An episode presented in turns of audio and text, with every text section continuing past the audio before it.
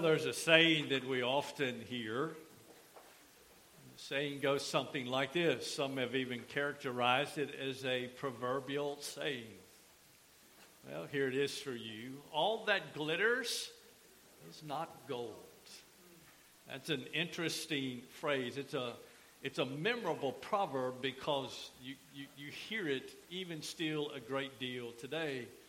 So, what does it really mean? All that glitters is not gold. Well, the meaning of the proverb goes something like this Not everything that looks precious or true turns out to be so.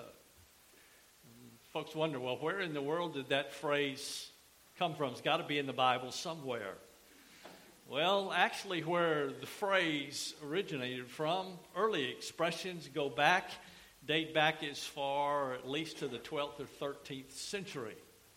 However, uh, there's a current saying that is derived from a 16th century William Shakespeare play entitled The Merchant of Venice. And inside of that play, you find the words, All that glisters is not gold, or all that glistens is not gold. A lot of people gave their lives trying to find gold in the gold rush the great gold rush days, and many of them found what was called fool's gold, consisting of either a pyrite mineral or even something um, like some of the other ones that you find out there today that are not real gold. Let me, let me tell you what we often do. We often do this even when it comes to people. How many of y'all have ever heard never judge a book by its and how oftentimes do we judge someone simply by the way they look on the outside? Matter of fact, oftentimes by what they wear. Hmm? Oftentimes by where they live. Well, here's the other thing that we often do is sometimes we place people in priorities based upon their social standing. What about their educational levels? What about the neighborhoods that they live in? You know, we come up with this whole list of things, this whole menagerie of, of things that make up based upon the judgment that we put against people. All that glitters is not gold, I thought was very fitting to James chapter 2, verse 1 through verse 13 is where we will be today.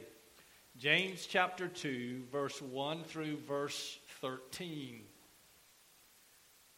It's interesting as James moves on to this next topic in his letter, he addresses them as my brethren. And let me just kind of share with you who he's speaking to. Here, he is speaking to believers. And so, does it happen even within inside of the circle of believers? It does. So oftentimes it can be very difficult place. James chapter 2, beginning in verse 1, notice as James writes in his letter, he says, My brethren, do not hold your faith in our glorious Lord Jesus Christ with an attitude of personal favoritism or partiality. Let's pray together. Father, we thank you today for sending your Son, the Lord Jesus Christ, to take our place. And Father, I'm thankful today that it had nothing to do with who we are, the color of our skin, where we are in life, or any of those things. It's simply because you loved us, and simply because of your grace, we can have salvation in Jesus Christ. So, Father, as we consider James's next portion of his letter this morning, Father, I pray that we would allow it to speak to our hearts. Father, for us to see in our own lives where we are, to reflect upon the passage this morning that we might be better disciples of Jesus Christ. Father, I pray that the Holy Spirit would do a work in our hearts as only He can. May your word not return unto you void, but accomplish what you desire. And we ask all of this in Jesus' name and for his sake. Amen. He addresses his believers here, or addresses the believers. My brethren, do not hold your faith in our glorious Lord Jesus Christ with an attitude of personal favoritism. As a believer and brother in Christ, James issues a significant warning here about the attitude of partiality or favoritism. It's, it's something that we find ourselves doing, sometimes possibly unknowingly.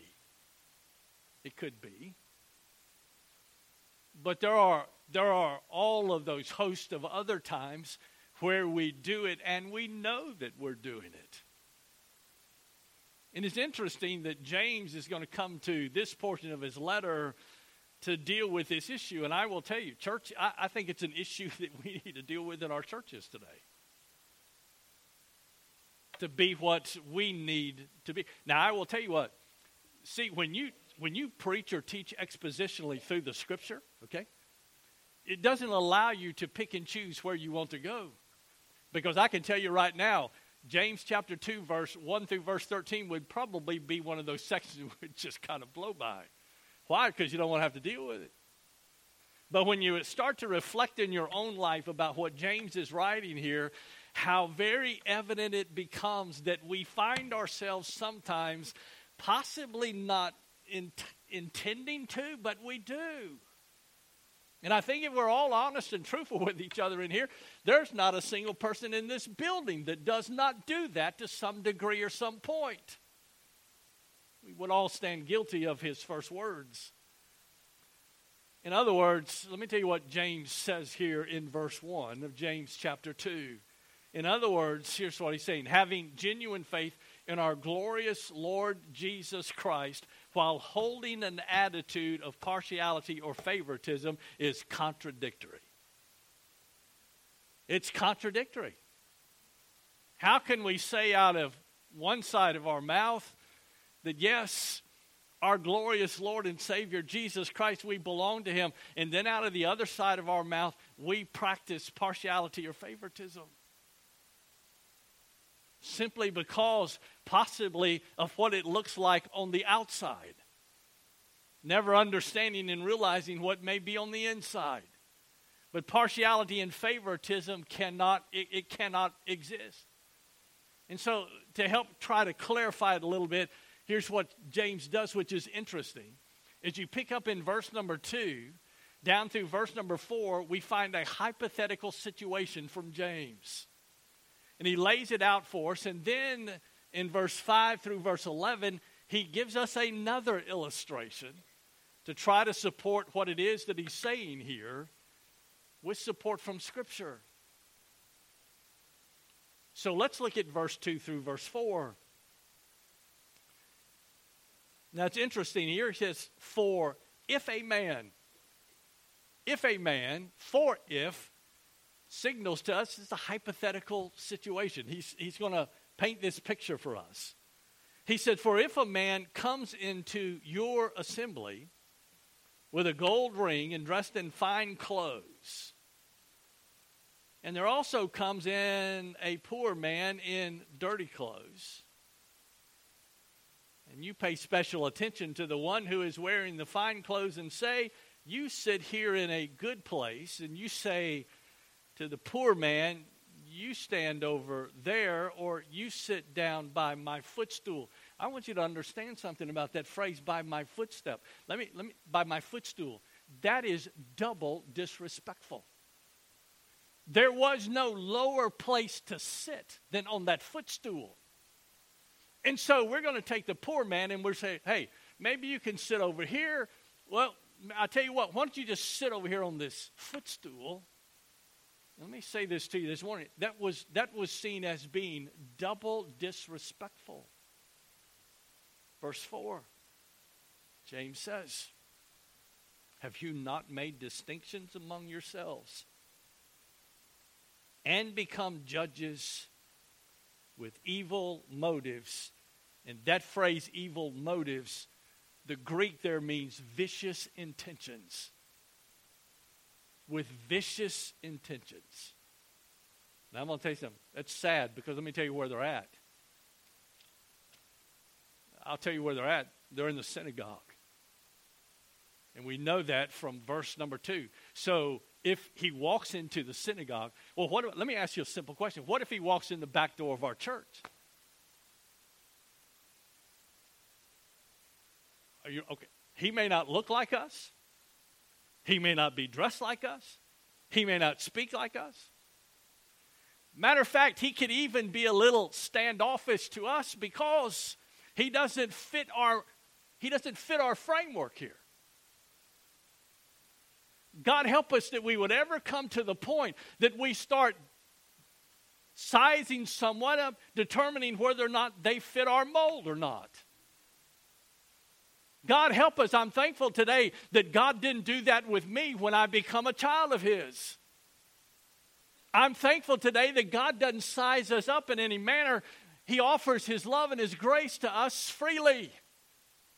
Not because of who you are, not because of some educational level you may have, not because of which side of the tracks you may live on. It doesn't make any difference. And so, bless God, here's what James says. So, how is it that you claim to belong to Jesus Christ, but yet when someone walks into your place, that's the way we treat them? Oh, yeah. Boy, look at there. There's someone we need to make sure we usher right up to the front. Look at those gold rings they got on their hands. There must be money there. Heavens knows the church needs money today, right? Could probably contribute a great deal. Uh huh. Some of y'all are looking up here at me with a very pious look. But how often have we have done that exact same thing? In our churches.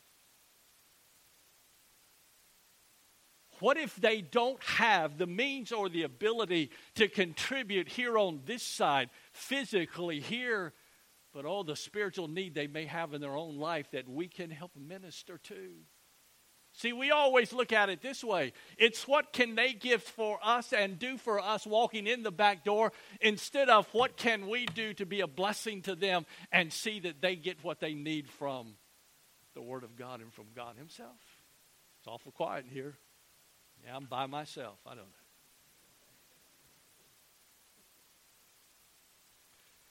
Let me share this with you. The literal meaning of the Greek word in verse 1 of partiality or favoritism. Let me just, let me just give you a literal meaning as to what that means.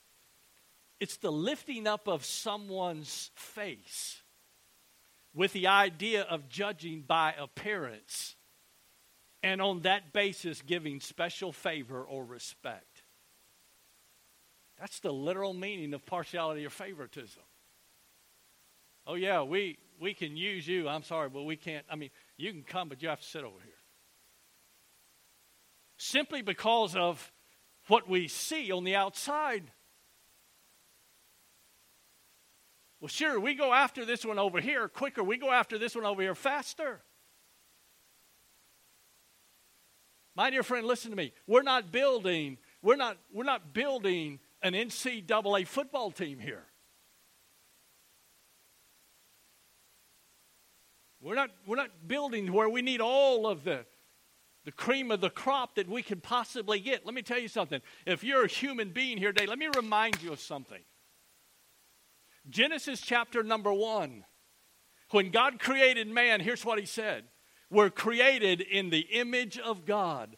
I don't care who you are, that's the way God created you. From here in America, all the way around to the far reaches of some of the darkest, deepest jungles that you could ever find yourself into. Does God love them? He does. Why? Because we're created in His image.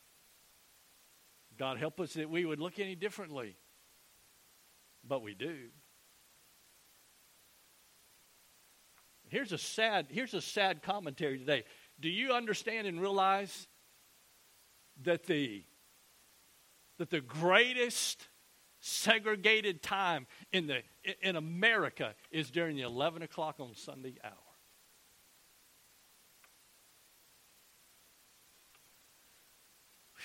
Quiet.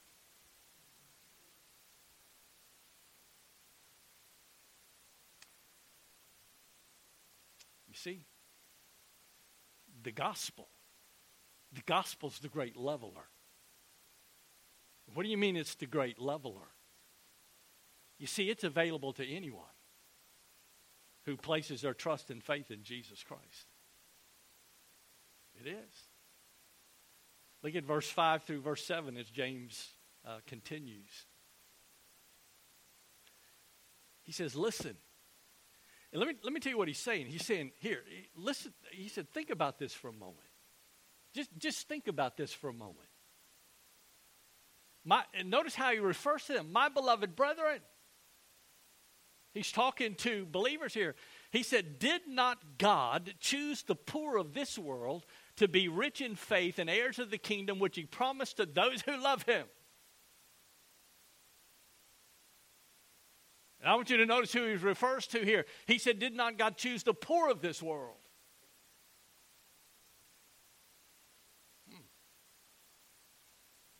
Quite a statement. Verse 6, he goes on, But you have dishonored the poor man. Is it not the rich who oppress you and personally drag you into court? In other words, the very one that you're lifting up is the very one that behind your back will lead you and drag you through court to take every stitch and dime of money that you've got. See, they are. James says, it's, it's amazing to me that you look at it this way. And then verse 7. He said, Did they not blaspheme the fair name by which you have been called? And that phrase, fair name, there is speaking of Jesus Christ. So, do they not blaspheme the fair name or Jesus Christ by which you have been called? Turn with me to Romans chapter 3 in verse number 9. The gospel is the great leveler. I don't care who you are. I don't care how many initials you got behind your name or how many letters with periods and everything else. Okay? Doesn't make any difference. Watch this. Romans chapter 3 and verse number 9. I want you to notice what Paul writes. What then? Matter of fact, the question is, has come who's greater, the Jew or the Gentile? Well, verse 9, so what then? Are we better than they? In other words, are we preferred above them? Not at all. For we have already charged that both Jews and Greeks are all under sin. I don't care who you are. Every one of us is a sinner. Now let's go to 1 Corinthians chapter 12 and we'll see the contrast. 1 Corinthians chapter 12.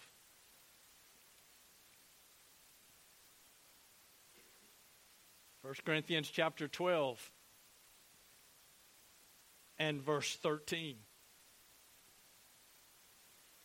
1 Corinthians chapter 12 and verse 13. For by one Spirit, and I want you to notice that, not multiple ones, one. For by one Spirit we were all baptized into one body. Whether Jews or Greeks, whether slaves or free, and we were all made to drink of one Spirit. Paul, writing to the church at Corinth, said, Be careful the way that you look at those who make up the body of Christ. Because you have need of eyes, and you have need of hands, and you have need of feet, and you have need of this, and you have need of this. Don't it ever be said that any one of them is any lesser than the other. God help us.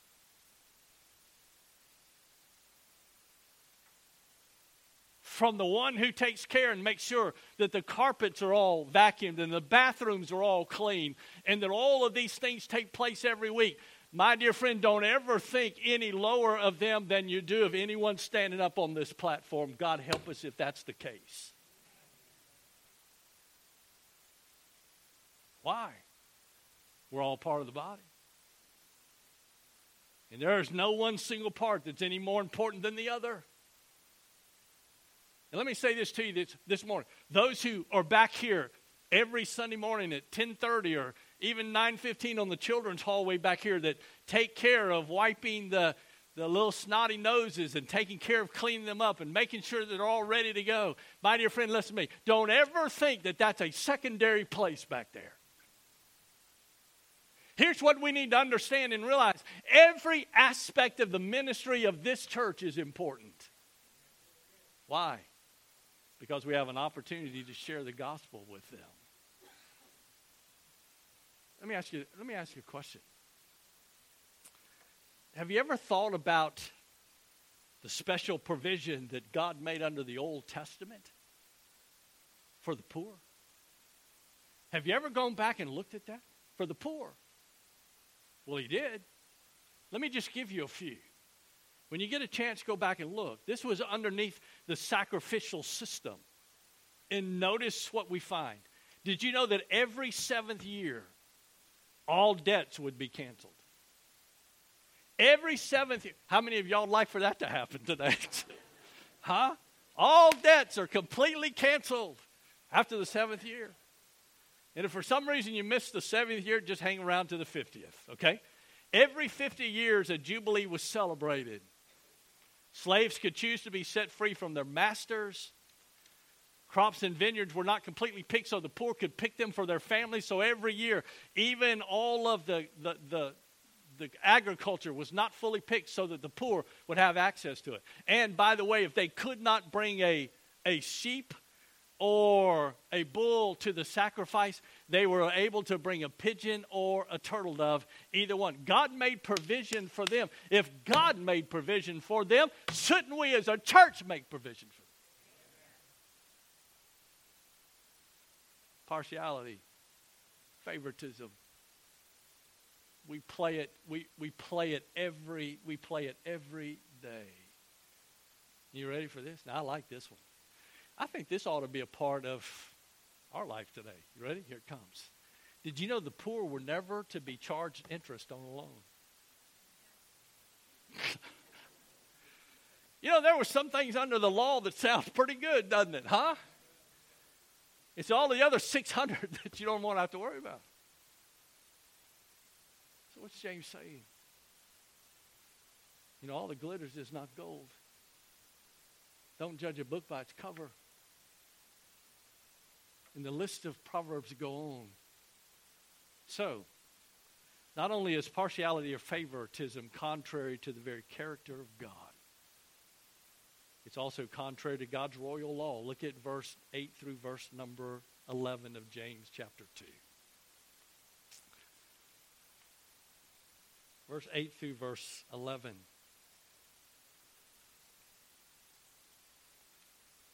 So James writes, so if, however, you are fulfilling the royal law according to the scripture, that royal law there speaking of the supreme and sovereign law of God. Because you see, when a king put a law in place and it was sealed with the signet of his ring, it couldn't be broken. So, this royal law of the sovereignty and the supremeness of God and who He is according to the scripture. And I want you to notice that's added to the end of that, according to the scripture. What's the significance of that? Scripture is truth. That's what it is. And it is all sufficient. It covers every aspect of life every day without any partiality at all. Matter of fact, he comes in verse number eight and notice what he says You shall love your neighbor as yourself. He said, You're doing well. He said, You're doing well. But if you show partiality, you're committing sin. Now, please, okay, don't look up here at me that way like, preacher, you call that sin. I, That's what's in the scripture. That's what's, that's what's in the word. And you're convicted by the law as transgressors. In other words, it's pretty clear. It's pretty clear, James writes. Verse 10 For whoever keeps the whole law and yet stumbles in one point, he has become guilty of all. Out of 613 laws that are out there, you break one of them, you're guilty of it all. That's what James says. Verse 11. So now he's going to give you an example taken from Scripture from the Old Testament. Matter of fact, if you want to know where, he's taking it out of Exodus chapter 20 and Deuteronomy chapter 5. And are you ready for this? Here's, you know, I share this with you all the time. Don't skip the details in Scripture. Have you paid any attention to what he's getting ready to quote in chapter or chapter 2 verse 11 of James? Have you noticed the two examples he's going to pull from Scripture because I want you to understand what they are. They are two of the most serious social sins under the law. Do not commit adultery. Do not commit murder. So, verse 11 For he who said, Do not commit adultery, also said, In other words, here's what I want you to understand. Same one who said, Don't commit adultery is the same one who said, Don't commit murder. For those of us who hold to the glorious Lord and Savior Jesus Christ in our life and our salvation, understanding that showing partiality or favoritism is contrary to the very royal law of God, and we're committing sin when we do so. He said, Oh, by the way, the same one who wrote this also wrote this. Understanding that our salvation in Jesus Christ is through Christ alone, but also understanding there is no room for this partiality or favoritism.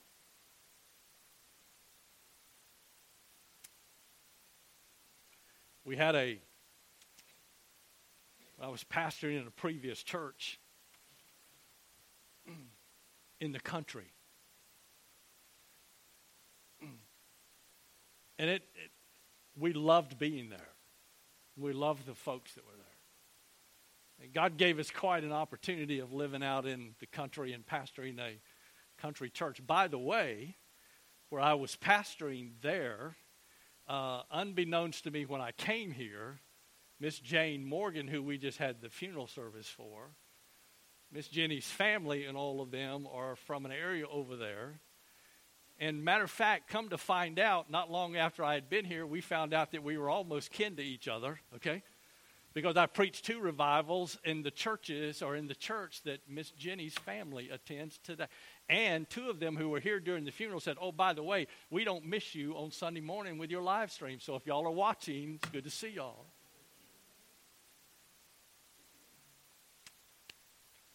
But we had a we had we had something that kind of occurred in the church. You know, a lot of folks, you know, it's interesting about Baptists, we have favorite seats. Y'all are laughing, looking up at here me like, what are you talking about? Not us, not me. Okay? Now, there are some folks that that favorite seat, it's not shared with anybody. And matter of fact, here's what they'll say. Well, you know I sit there every week.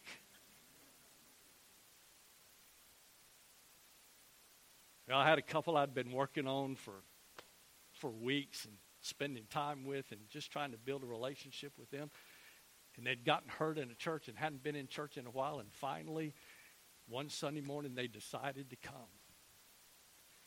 And I was sitting up just kind of like right here on the platform. And I saw them when they walked in the back door. And I said, Well, hallelujah, they're here. So they started coming in the back door and they started down the aisle of the church over here. And they kept getting closer. And I said,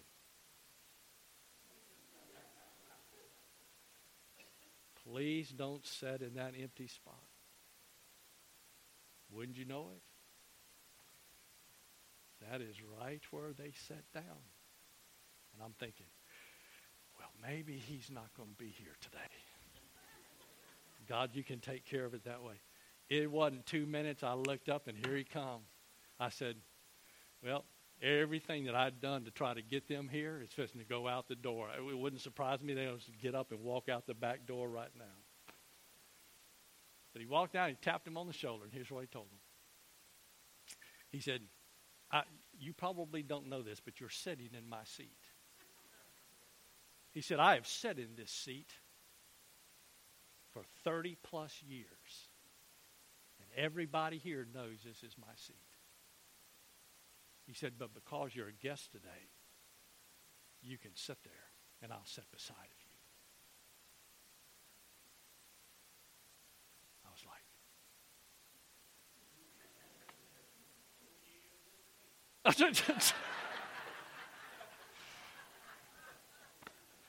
oh, ye of little faith. Boy, that one come back to get me, didn't it? What am I saying? You never know who walks through the back doors of this building, what may be going on behind them that you cannot see. I got to finish. Okay. So we come to verse 12. He kind of sums it up right here. He said, So, in light of all of that, and in light of the hypothetical that I've given you, understanding that favoritism or partiality is committing sin. It's contrary to, to God and who He is. Verse 12. So speak and so act is those who are to be judged by the law of liberty. You know, the gospel is the law of liberty. That's what it is. Meaning, as a believer, we're freed from the bondage, the judgment, and the punishment of sins. We stand free of that because of the gospel, because of the law of liberty. We've been set free. We're no longer under the bondage of sin, Romans chapter number 6. So, therefore, we should seek to live every day that's pleasing to God and not contrary to what He would have us to be and to do. And then He gives the final warning in verse 13, and I think this kind of just drives it home. For judgment will be merciless to one who has shown no mercy mercy triumphs over judgment. Mercy. Mercy and mercy. So, Brother Robert, what do you do with all of this? Well, let me give you some things to think about. There's one obvious message to this section of his letter. Our beliefs should control our behavior. Our beliefs should control our behavior. So here's what James is saying there can be there, there should be consistency in our walk. If we say this out of one side, then it ought to be seen out of the other side. But it also speaks of the consistency of our faith. Walking consistent to our faith. And I'll just end it with this this morning. God is not the author of impartiality or partiality. He is not the author of partiality. God is gracious, He's loving, and He extends His mercy to all those who will call upon Him and place their trust and faith in Him today. Amen? All that glitters is not gold. And you can tell everybody that you learned where that proverbial statement came from, from William Shakespeare and his playwright. All that glisters is not gold. Amen. Let's